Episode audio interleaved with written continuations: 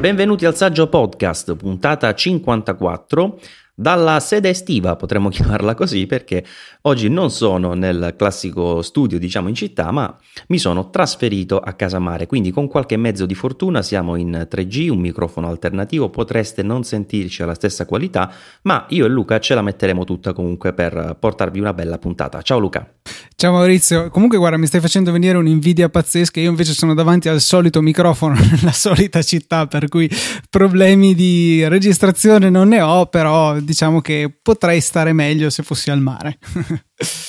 Beh, io sono qui, ma in realtà non ci vado neanche a mare, che non ho il tempo, quindi figurati, non è una, un, grande, eh, un, grande, vantaggio. Eh, sì, l'unica cosa che mi prendo è lo svantaggio di essere in una zona dove, eh, come si chiama, Digital Divide, mi trovo a forse 100 metri da un villaggio turistico che ha fibra, tutto quanto, e da dove sono io invece arriva la DSL massimo a 8 mega, quindi immagina un po', eh, io sono abituato a ben altre velocità, quindi sto un po' faticando insomma a lavorare. Ieri per mandare un video su YouTube ho impiegato eh, per mandare la, il primo 40% 3 ore perché in app ho 400k figurati eh, al che ho preso la macchina sono andato in città perché comunque è vicina, uh, vicina alla città ho fatto prima ad arrivare lì e mandarla da casa e ritornare qui piuttosto che continuare a mandarla in tempo reale. Comunque, Figurati Maurizio, guarda, ho un bellissimo passamontagna che ci, ti potrebbe essere utile per andare la notte a, a agganciarti abusivamente al villaggio. Per cui poi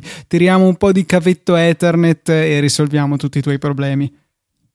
Ovviamente, figurati se non era Ethernet, io mi aspettavo qualche antenna wifi biturbo e invece Ethernet. Tra l'altro, il, com'è il, la porta del vero uomo, Luca? Esatto, esatto, questa è la nomenclatura corretta approvata dal sottoscritto. Tra l'altro ho visto prima di cominciare a registrare uno screenshot che nella beta 3 di iOS 10, che è stata appena rilasciata, eh, è presente un menu Ethernet che compare se si attacca un adattatore tramite il Camera Connection Kit. Eh, il, la schermata è completamente vuota nelle impostazioni impostazioni, eh, però insomma è sintomo che magari verrà popolata con eh, la prossima mm, release, insomma. E un'altra cosa buffa che eh, ho, ho, letto in questo articolo che la citava è che sembra che sia stato eh, ehm, richiesta esplicitamente da Steve Jobs il supporto alle connessioni Ethernet dopo che c'era stato il casino con la demo di FaceTime, ti ricordi ai tempi dell'iPhone 4 perché c'erano troppi wifi in sala e non riuscivano a far funzionare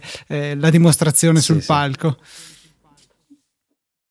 Eh sì, eh sì, eh sì. Tra l'altro mi hai fatto venire in mente che oltre alla mm, terza beta di iOS 10 eh, sono usciti anche degli aggiornamenti per tutti, nel senso che eh, 10.11.6 di El Capitan, eh, poi vabbè iTunes ci interessa poco, eh, mi sembra che sia stato rilasciato anche iOS 9.33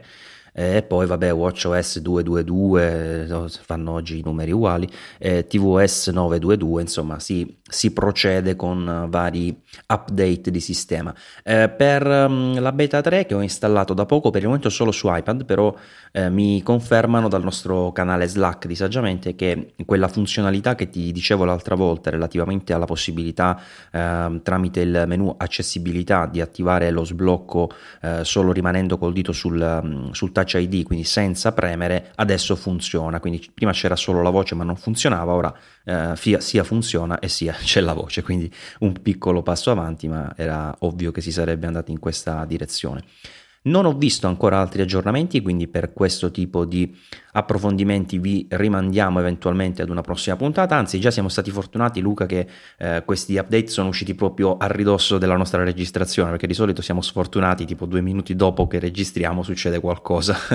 sì, infatti, eh, per una volta siamo stati fortunati.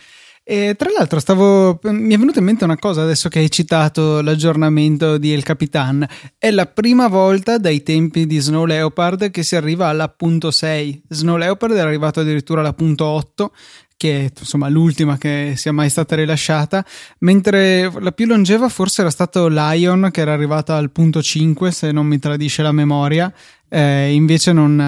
eh, non, è così per Il Capitan che si conferma un po' la, eh, la release più simile a, a, Capi- eh sì, a Snow Leopard che abbiamo avuto in questi anni.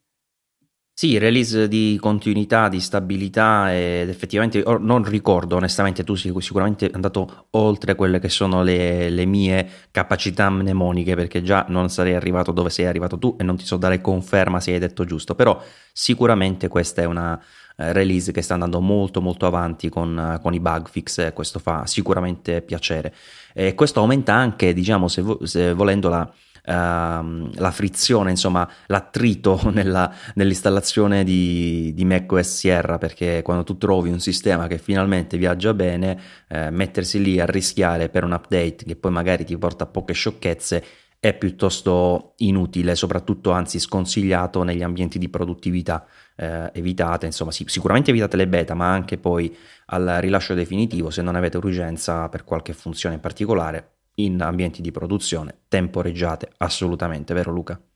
Decisamente, decisamente. Alla fine eh, su, la corsa all'aggiornamento selvaggio è una cosa che va bene su dispositivi secondari, su dispositivi che invece sono fondamentali per fare il nostro lavoro un po' più di cautela ed obbligo. E questo non vuol dire rimanere per sempre con versioni antiche, però magari a meno che non ci siano gravissime vulnerabilità di sicurezza, aspettare qualche giorno o una settimana per gli aggiornamenti intermedi e magari un mese per le major release non è che sia proprio una cattivissima idea. Nel frattempo sono andato a verificare le versioni dei diversi e sistemi operativi, ovviamente non potevo evitare, e effettivamente Snow Leopard è arrivato alla punto 8, tutti i successivi sono arrivati alla punto 5 fino a Yosemite compresa e, e il Capitan quindi adesso è arrivato alla punto 6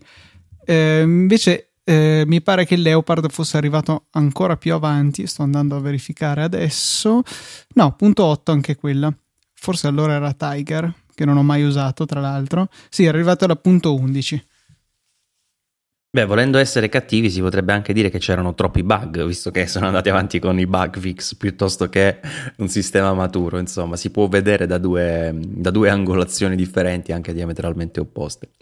Ehm, nella precedente puntata avevamo eh, lanciato eh, una, un appello diciamo, a voi ascoltatori perché così parlando io e Luca eh, ci è venuto fuori un po' un discorso relativo al momento in cui ci siamo avvicinati al, al mondo Apple, ai Mac più precisamente.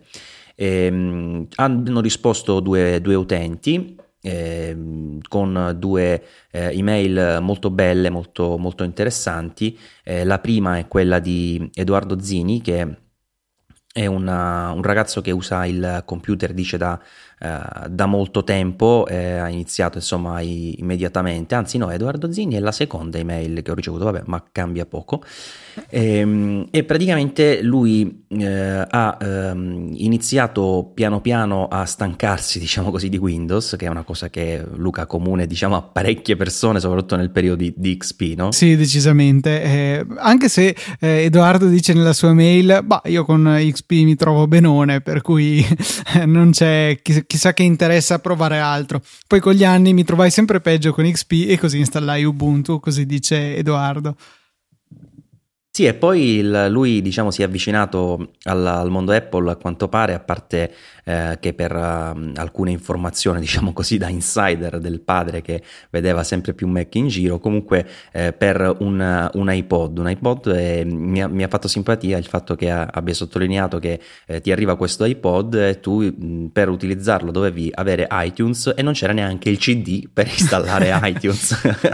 e questo fa tutto parte della, della filosofia di Apple che già allora insomma era tutta incentrata su, su internet come poi la cosa è, è esplosa diciamo di lì, di lì, a poco. E comunque poi piano piano insomma non, non, sto lì ad elencare tutti i vari passaggi si è, è un po' innamorato di questo iTunes che per quanto eh, egli stesso dica oggi è diventato un pachiderma però eh, comunque mantiene un, delle caratteristiche diciamo di innovazione e al tempo era, era fantascienza diceva per le sue abitudini perché sincronizzava in tempo reale eh, il computer con il dispositivo mobile, quindi non dovevi stare lì a fare drag and drop di ogni singolo file, eccetera, eccetera. Insomma, una bella, una bella eh, testimonianza e poi dice tra l'altro di aver iniziato ad esplorare eh, lo store di iTunes e di aver scoperto il podcast. Luca, ti ricordi, te ne parlavo l'altra volta, il mio primo Mac. Sì, sì, sì, mi ricordo e anch'io sono stato uno degli spettatori di quel podcast.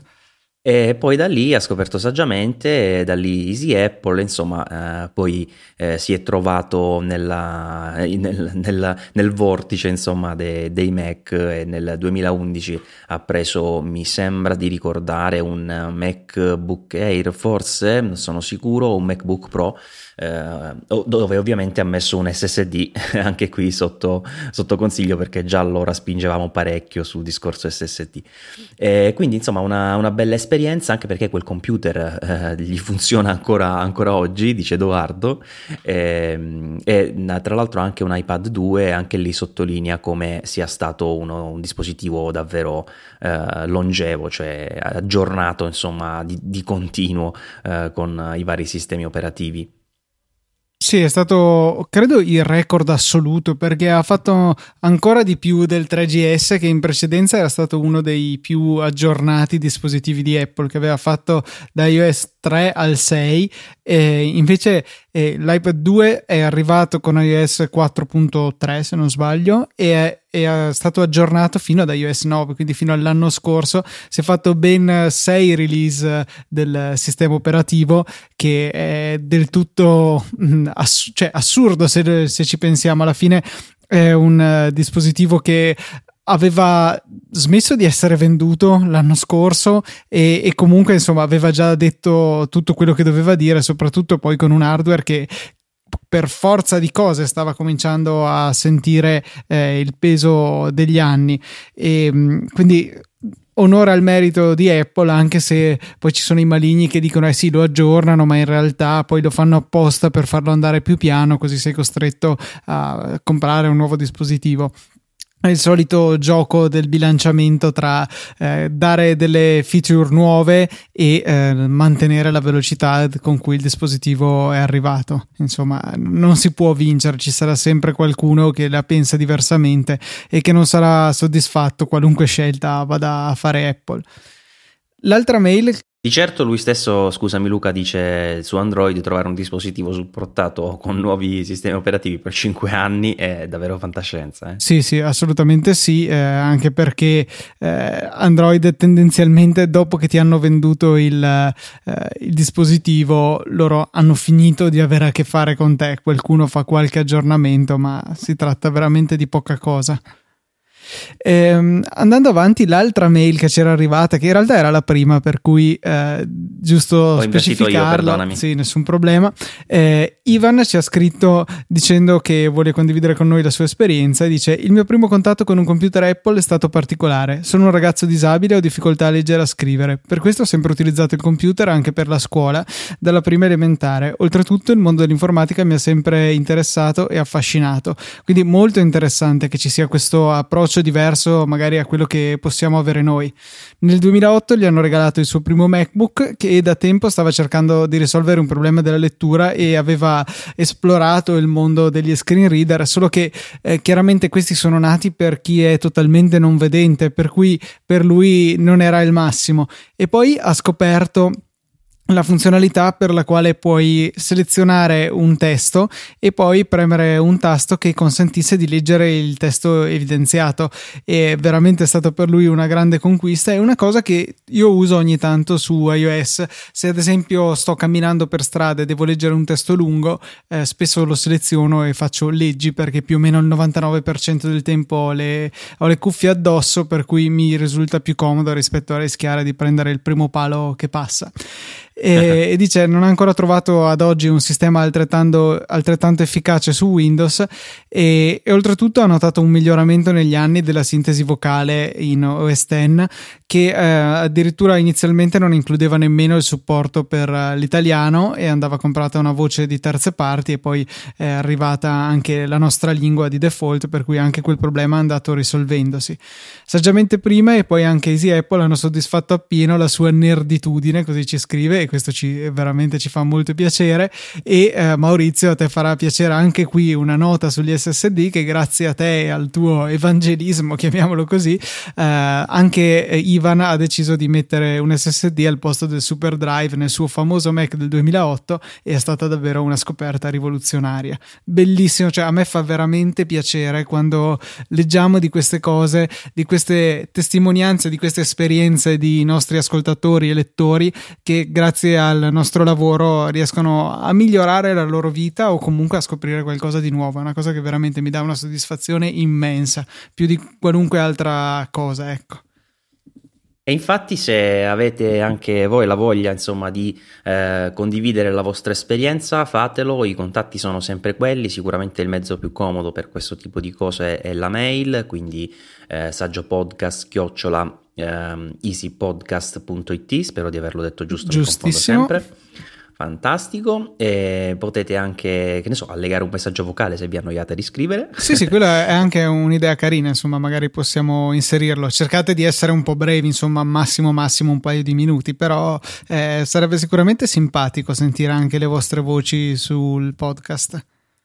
Assolutamente sì, una bella idea e ci fa piacere continuare questa, questo esperimento, diciamo così. E tra l'altro poi il discorso proprio della, del, di tutto questo menu di assistenza che, sono, che c'è nei Mac, eh, io devo dire al tempo quando usavo mm, Windows, ormai sono passati davvero diversi anni, eh, non avevo mai fatto caso che ci fosse qualcosa del genere su Windows e quindi non so dirtelo, ma mi sembra che fondamentalmente non ci sia a livello di sistema un'implementazione così avanzata come c'è su, sui Mac. Qualcosa sono convinto che ci sia, eh, mi ci ero imbattuto per sbaglio qualche tempo fa, però è abbastanza probabile ecco, che eh, fuori dalla scatola, out of the box, non ci sia nulla di, a questo livello, però cioè, lo dico per impressione di quello che mi è capitato di vedere perché non ne sono mai andato in cerca e non mi ritengo un particolare esperto di Windows, però sicuramente è una cosa che, su cui Apple aveva puntato abbastanza sul, in generale tutte le tecnologie di accessibilità.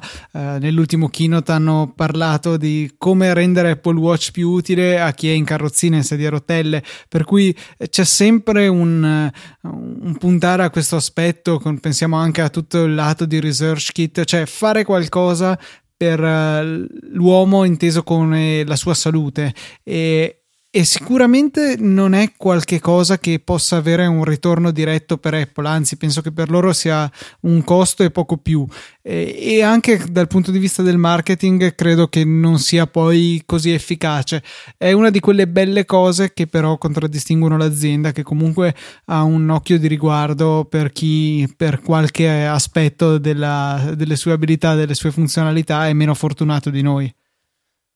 Tra l'altro c'è un, un ingegnere di Cupertino, eh, una donna di 22 anni che è cieca dalla nascita, eh, che ha rilasciato un'intervista, eh, ora non ricordo esattamente a quale sito, comunque lo troverete linkato nelle note di, di questo episodio ed è molto interessante perché spiega come proprio in Apple c'è questo approccio eh, molto molto dedicato insomma a tutti i concetti insomma, di, di assistenza e accessibilità ehm, sicuramente un punto a favore di Apple, uno, uno dei tanti che, che, ci fa piacere ricordare. E, ehm, a proposito di SSD, ora mi è venuta in mente una cosa che magari non c'entra nulla, ma eh, vi eh, trovate anche nelle note di questo episodio un video che ho realizzato a proposito di SSD portatili, perché eh, noi Luca un tempo eravamo abituati a questi SSD da 2,5 pollici, li mettevamo, smontavamo il Mac, li mettevamo all'interno Oggi i Mac, sapete, hanno tutto saldato, eh, quando non è saldato utilizzano le schedine, gli SSD Blade si chiamano piuttosto che questi da 2,5 pollici e la tecnologia oggi consente di realizzare degli SSD effettivamente molto molto piccoli. Il case da 2,5 pollici si mantiene più che altro per compatibilità di installazione nei computer tradizionali, diciamo così. Però Oggi ci sono degli SSD esterni che invece di prendere il, quello da 2,5 pollici e metterlo in un case, eh, usano direttamente la scheda al minimo delle sue dimensioni con un piccolissimo case e si usano via USB 3 per avere comunque una, un'ottima velocità che più o meno dovrebbe raggiungere un limite teorico di 480 MB al secondo mi sembra.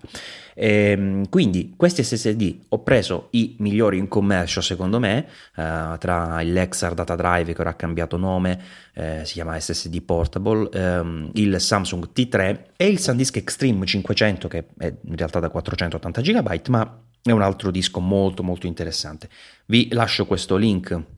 nelle note dell'episodio, dategli un'occhiata e eh, sicuramente sono dei, dei prodotti che mh, ormai divent- sono diventati abbastanza maturi, diciamo così, comodi, davvero comodissimi da, da, utilizzare in mobilità, ma certe volte anche a casa, anche come disco di, eh, di avvio volendo, in particolare quello di Sandisk è molto molto veloce.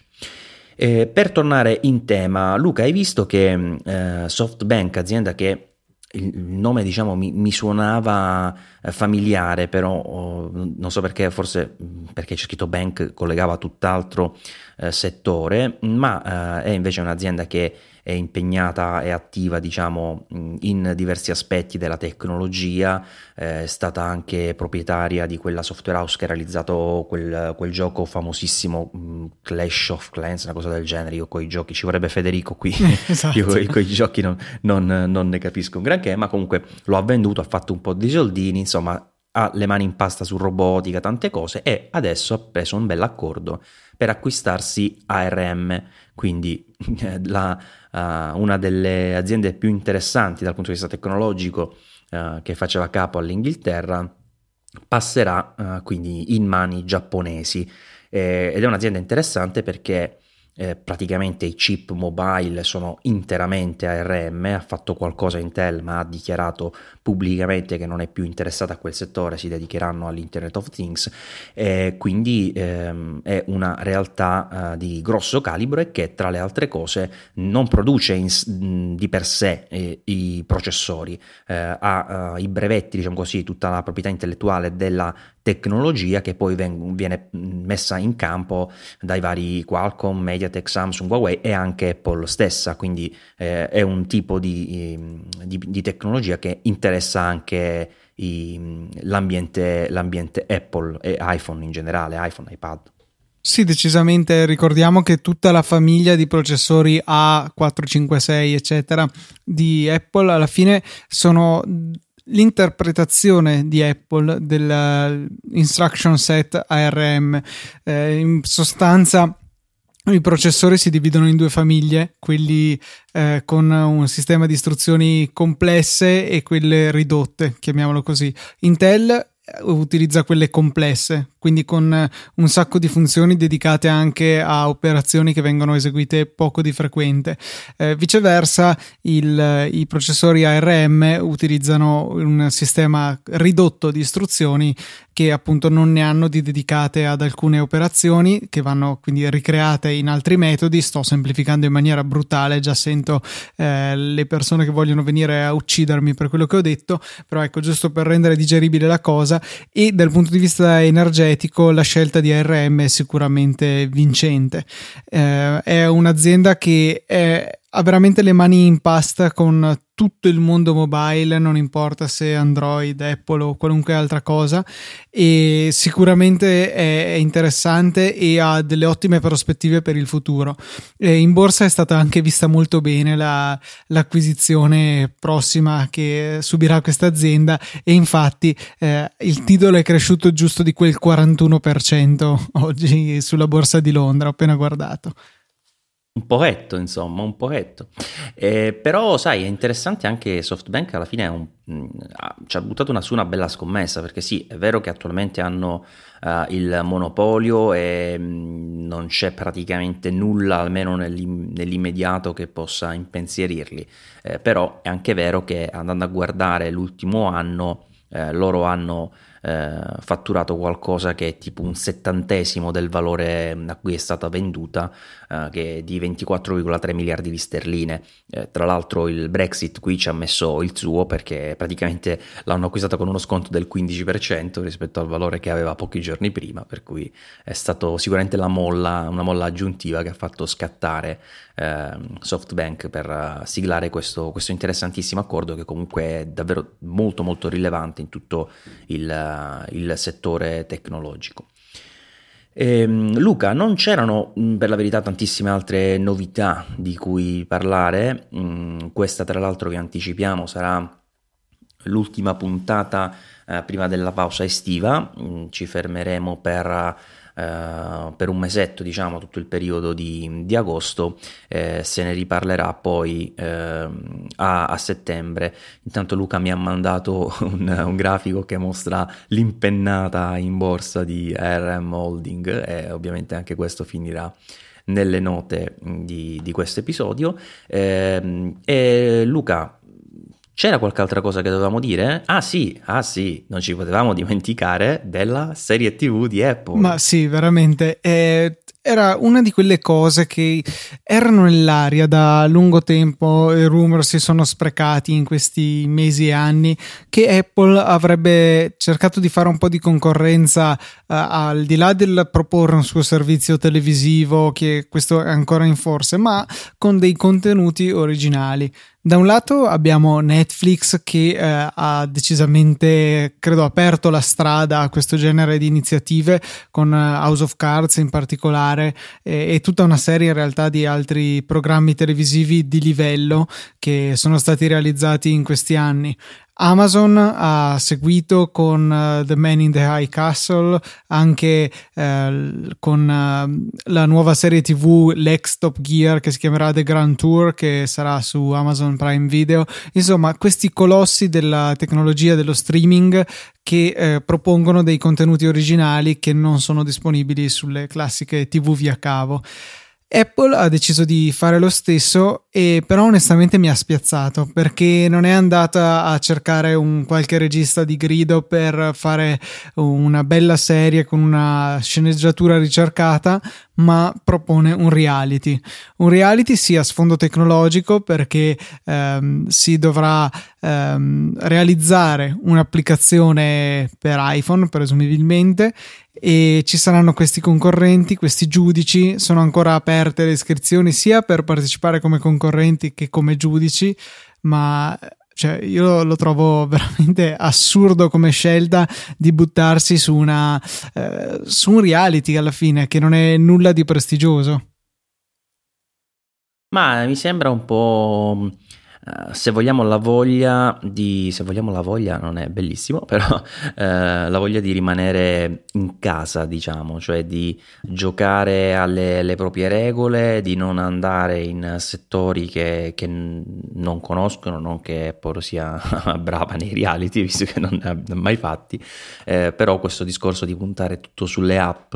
eh, mi sembra un, un modo per continuare a parlare e in, certo, in, certa misura stimolare il proprio ecosistema, quindi una, una sorta di azione con uh, doppie possibili ripercussioni, quindi non soltanto dal punto di vista uh, della, della, trasmissione, chiamiamola così, di per sé, ma anche per eventuali impatti sociali eh, con possibili mh, ripercussioni positive per tutto il concetto della, dell'app economy, insomma, che eh, sì è stata sviluppata diverse volte, ma mai in maniera convincente. Forse è simpatica, anche se veramente sottolineo il simpatica perché è improntata più alla, alla commedia, diciamo, quella, quella, serie Silicon Valley che non so se stai vedendo. Bellissima, Luca. bellissima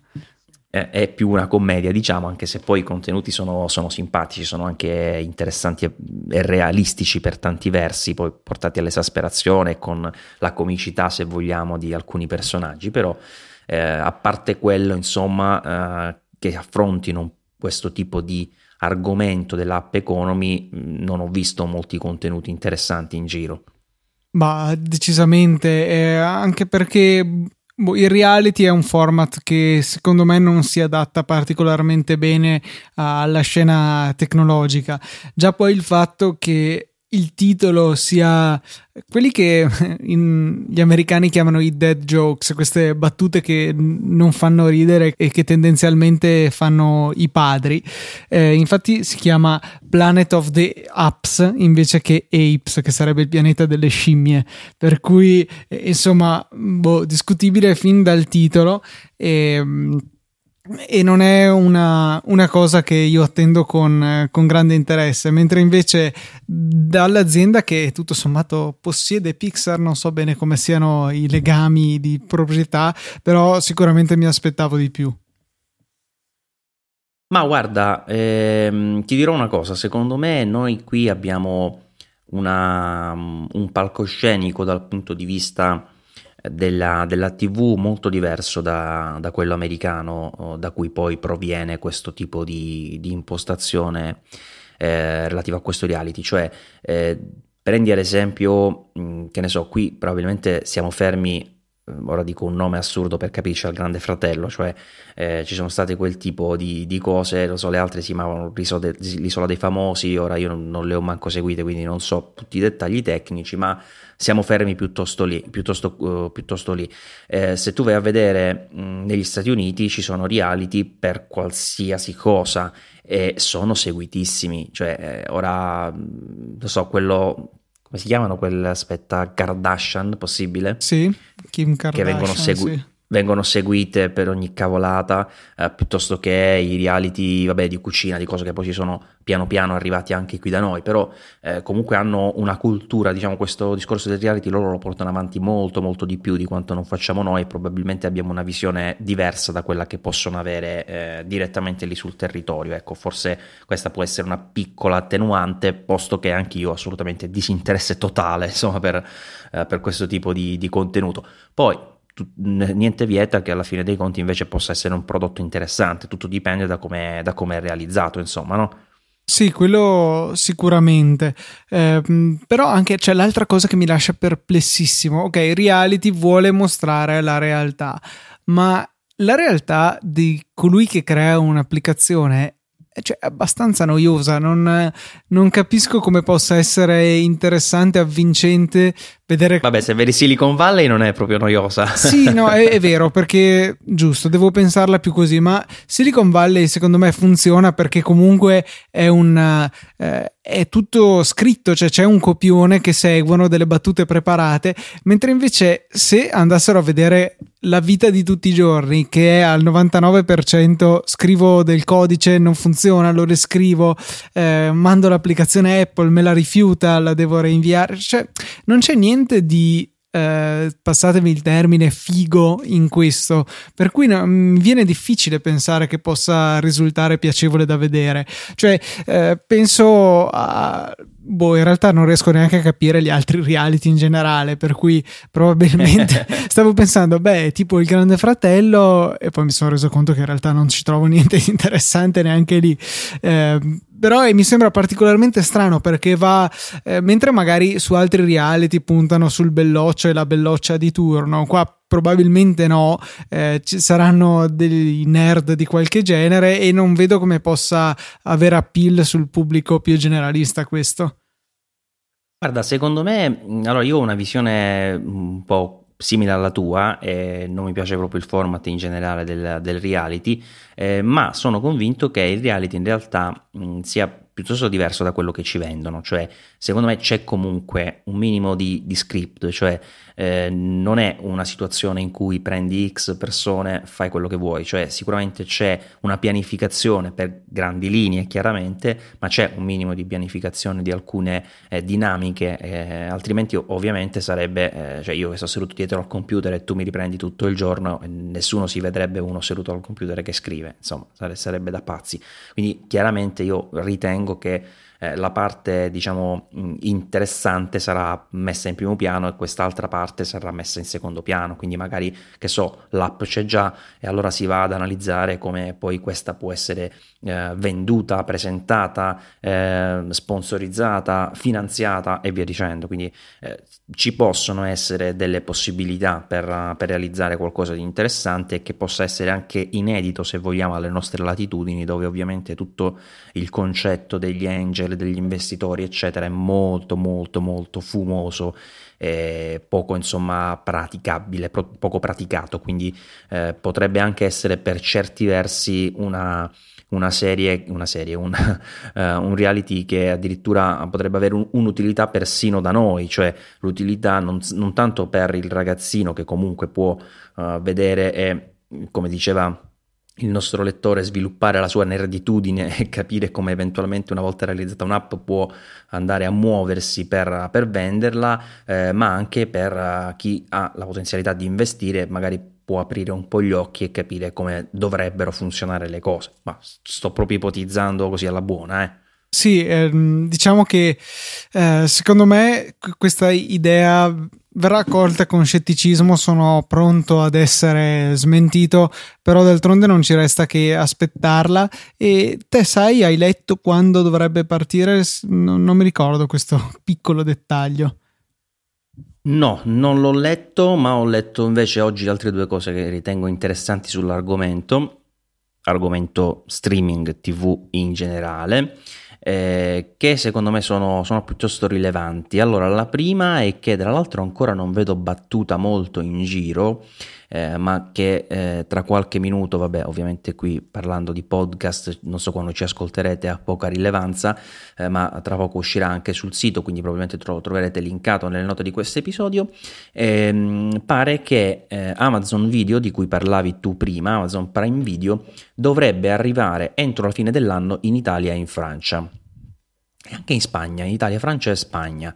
Eh, la notizia è uscita su Le Figaro, quindi neanche l'ultimo arrivato. Eh, sembra abbastanza attendibile. Ora io non ho avuto il tempo di leggere, sta scrivendo l'articolo razziatore, ma uh, di per sé insomma è una notizia molto molto interessante che va a sottolineare come il panorama insomma in generale dello streaming eh, stia diventando sempre più rilevante e fortunatamente anche la nostra Italia si sta guadagnando un posto di rilievo anche perché c'è stata da quello che mi dicono un'ottima risposta a Netflix tant'è che eh, sembra che in Italia sia il primo mh, mm, servizio di streaming utilizzato quindi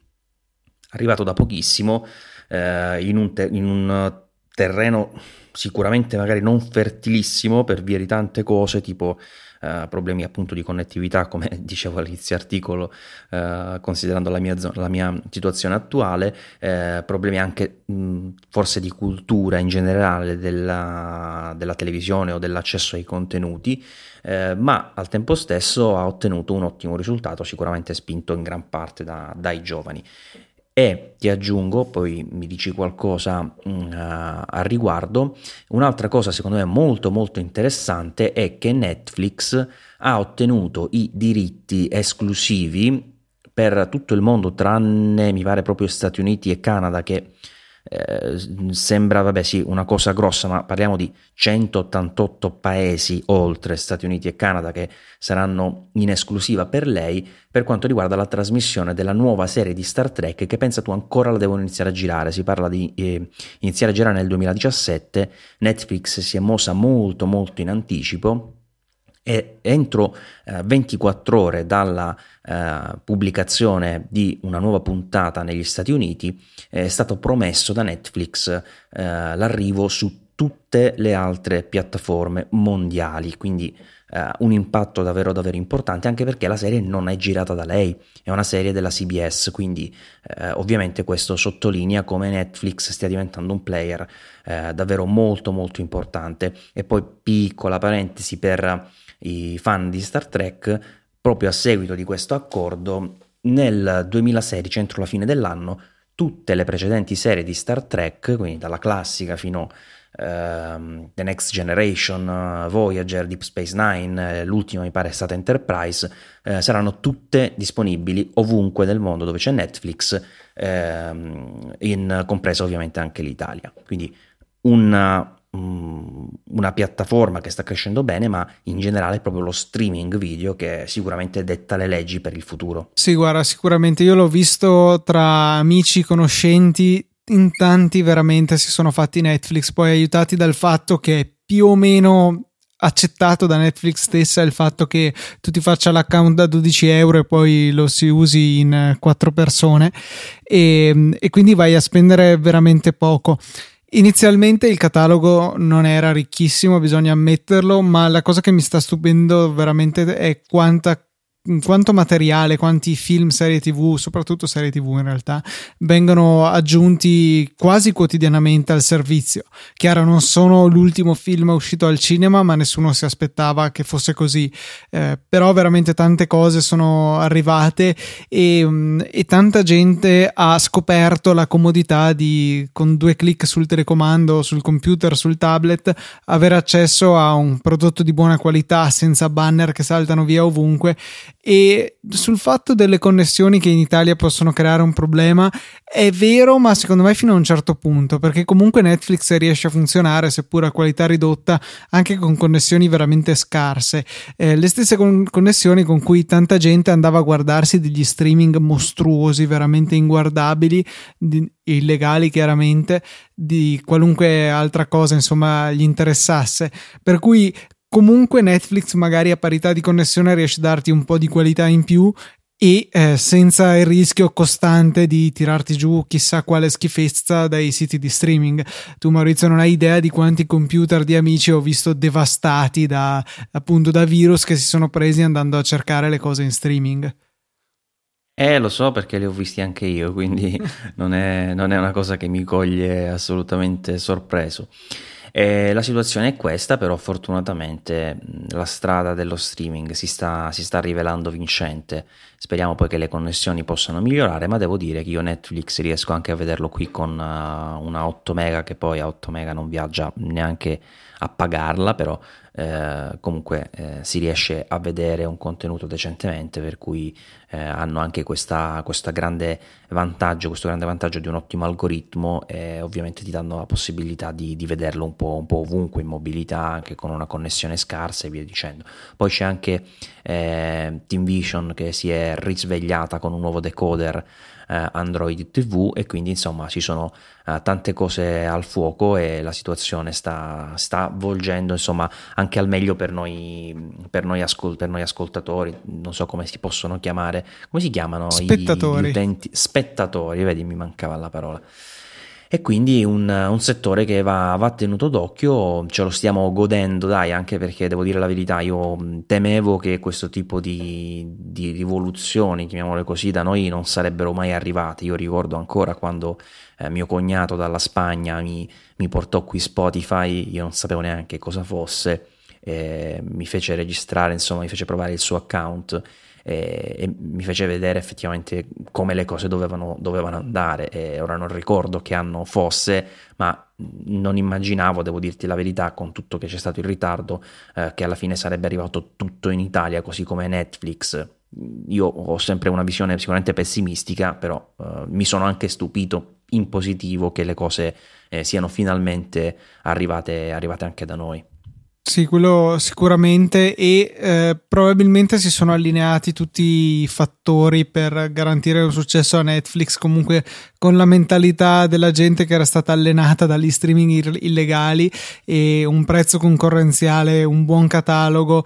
in continua espansione eh, per cui bene così, bene anche per Spotify che anche lì quando era arrivato eh, era stato una grande grande miglioria come giustamente dici tu, poi le cose se uno non le prova poi non sa neanche di volerle, lo diceva lo stesso Steve Jobs, ma una volta che proviamo la comodità di pagare veramente poco tutto sommato con questi account famiglia che ci sono su tutti i servizi per avere un servizio legale, comodo, pratico che funziona bene, eh, assolutamente alla fine ci guadagnano tutti, eh, in primis i fornitori dei servizi e i detentori dei diritti. Diciamo che l'unica nota fuori dal coro in termini di servizi in streaming mi sembra che rimanga sempre Sky, che ad oggi non offre servizi in streaming in HD, anche se dicono che per la fine dell'anno qualcosa forse sarà in HD,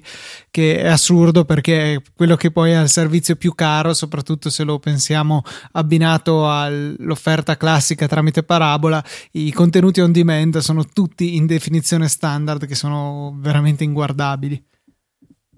Sì, ora con uh, il cambio di nome, il rebranding su Now TV che si è un po' uniformato su tutta Europa, mi sembra, eh, dovrebbe effettivamente volgere un po', un po', al meglio da quel punto di vista e dovrebbero arrivare alcune novità, tra cui proprio una, una definizione, non, non, non, la chiamerei neanche altissima definizione, però comunque una, almeno un HD ready come si chiamava un tempo dovrebbe, dovrebbe potenzialmente arrivare, quindi eh, quantomeno quello, insomma, poi per le serie TV penso potenzialmente possa essere sufficiente, poi ci sono tutte varie scuole di pensiero, io non sono un fan delle super risoluzioni, però in tal senso devo dire in Italia probabilmente una delle prime è arrivata la RAI con il discorso della degli europei, qui mi pare abbiano mandato le partite della, dei, non so se dei quarti, che poi non li ho seguiti poi quando è uscita l'Italia, eh, però hanno mandato le partite in HD, in 4K, scusami, quindi eh, piano piano ci stiamo muovendo anche, anche noi in quella, in quella direzione. Sì, 4K forse è ancora un po' presto per quello, nel senso che mancano le televisioni, ma effettivamente mancano le televisioni perché mancano i contenuti, è un po' un cane che si morde la coda.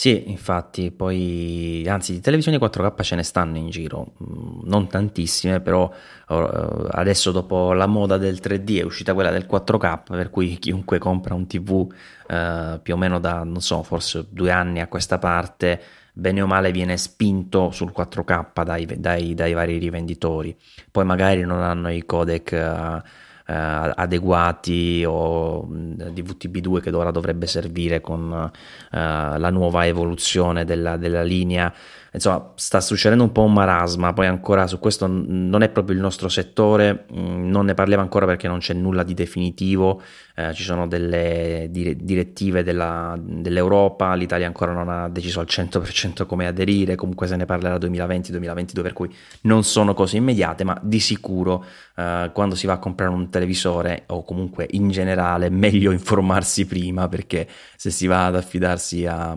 alle persone, agli addetti che eh, per carità, bontà loro, però insomma non hanno quasi mai le competenze, forse anche per colpa del, eh, stesse, dei stessi negozi, insomma, e negozianti che non li formano a dovere, quindi non, non sanno bene mai come consigliarti. Sì, sì, sicuramente quello rimane un problema, sia quello degli standard sia quello dei commessi che non, non, sanno, ma diciamo che le due cose sono anche collegate. Alla fine l'unico sistema per fare un acquisto intelligente è perderci del tempo prima di andare in negozio, arrivare là sapendo già tutto. Sì, e spesso ne sai poi più di quelli che ti devono vendere il prodotto, è una cosa abbastanza frequente. Va bene, mm, direi che con questo è tutto, quindi vi ricordiamo piccola pausa mm, per, per agosto, ritorneremo a settembre, ora non vi sappiamo dire la data esatta, ma comunque rimanete iscritti ovviamente al nostro podcast così riceverete la prossima puntata. Nel frattempo vi ricordiamo che se ci lasciate recensioni positive su iTunes ci fate un grande favore sia con le stelline ma anche se volete dedicarci qualche minuto per scrivere una piccola uh, review eh, ci fa ancora ancora più piacere anche perché poi um, su, uh, sulle classifiche si va avanti in questo modo quindi si ottiene più visibilità magari altre persone scoprono il nostro podcast e quindi fate un favore a tutti sostanzialmente per cui è una cosa positiva. Eh, al tempo stesso vi ricordo anche come abbiamo detto ad inizio trasmissione che se volete eh, contattarci in generale generale, ma soprattutto per uh, questa, questo esperimento così che stiamo facendo di condivisione delle esperienze eh, dei nostri utenti eh, per, um, quando si sono diciamo, avvicinati al mondo uh, Apple in, in, generale, in particolare se volete Mac che è il nostro settore di preferenza, almeno mio e di Luca, eh, e potete farlo tramite un'email a saggiopodcast.easypodcast.it, questa volta sono sicuro di averlo detto giusto, eh, e poi anche eh, i vari contatti su uh, Twitter, chiocciola saggio podcast, ci siamo io e Luca, chiocciola Luca TNT e chiocciola Simple Mal. Ah, Luca! Avevo detto che avremmo spiegato l'origine di Simple Mal. Giusto, giusto, puntata. giusto, dai Maurizio, non possiamo chiudere prima di aver rivelato l'arcano. Ora, siccome me l'ero totalmente dimenticata questa cosa, non mi sono neanche potuto preparare una, una, una storiella figa, anche perché non è una storiella figa, è una banalità assurda, te la dico così com'è. Eh, praticamente come te, eh, ma forse io ancora prima di te, essendo più vecchiarello, mi sono avvicinato al mondo dei computer tanti tanti anni fa, ero piuttosto piccolo e ehm, al tempo non mi ricordo, credimi per quale motivazione, ma ero rimasto affascinato dal personaggio di Malcolm X. Eh, ora, probabilmente è una cosa di scuola media, una roba del genere, e tu sai che su internet la prima cosa che fai, qualsiasi sia il servizio, qualsiasi sia l'attività che fai, ti crei un nickname, è da tradizione praticamente. Quando io ho iniziato, praticamente il nome Malcolm era ovviamente usato e tendenzialmente scrivevo Malcolm 78, che eh, adesso abbiamo svelato insomma il mio anno di nascita. E ehm, poi con il tempo avevo cominciato insomma a stancarmi di questo nickname Malcolm 78 e con il tempo ti parlo sempre scuole medie, quindi mie scuole medie sono tanti anni fa, e, ehm, e, piano piano avevo iniziato a cercare un nuovo nickname. Cercavo, cercavo, però mi ero stancato di cercare questo nome. Alla fine ho detto va, tolgo il resto e scrivo semplicemente Mal e quindi è venuto Simple Mal, punto. Cioè una storia proprio banalissima, senza nessun retroscena spaziale, ma insomma il nome è venuto fuori così. Però il, la cosa positiva è che essendo un nome strano, che non ha una logica particolare, eh, trovo praticamente tutto libero, quindi io qualsiasi servizio, anche un servizio che esiste da dieci anni, se io non mi sono iscritto, so che il mio nome è libero, quindi è una cosa, è una cosa positiva. Benissimo, sì. interessante questa storia, un po' particolare anche la tua, insomma. Eh sì, perché la tua l'ho sentita da qualche parte, aveva a che fare con una, un sito internet esatto. o qualcosa del genere. Eh. Sì, no. sì, un, un, sito, il primo sito che avevo creato, no, in realtà è il secondo, perché il primo si chiamava Super Sci, che non esiste più, era un sito dedicato appunto all'andare a sciare, che era stata la mia prima passione. E il secondo sito è stato Tutto e Niente, da contratto in TNT e quindi Luca è il mio nome, gli ho aggiunto TNT è venuto fuori insomma il nickname che mi porto dietro da innumerevoli anni. Eh sì, poi funziona così, una cosa tira l'altra senza un motivo particolare, ti trovi, ti Ma trovi sì, anche perché cambiarlo non ha neanche senso, ormai è la mia identità online, è quella, sarebbe assurdo trovarne un'altra. No, no, infatti è così. Poi è curioso anche il fatto che qualsiasi eh, passione avevi ti aprivi un sito internet. esatto. sempre a proposito di nerditudine, come la chiamava il nostro ascoltatore. Va bene, ricordiamo ancora un ringraziamento alle due persone che ci hanno scritto, vediamo se becco i nomi al volo, Edoardo eh, Zini è uno, l'altro è Ivan, mi sembra Vanni eh, un ringraziamento, rinnoviamo eh, ancora una volta l'invito se volete condividere anche voi eh, le vostre esperienze di mh, avvicinamento al mondo Mac. Luca, stavolta ti ho rubato anche la scena per i contatti, non so se vuoi dire qualcos'altro in chiusura. No, mi, mi, limito a salutare tutti quanti, a augurare un'ottima estate e a risentirci a settembre. Perfetto, buon bagno e un salutone.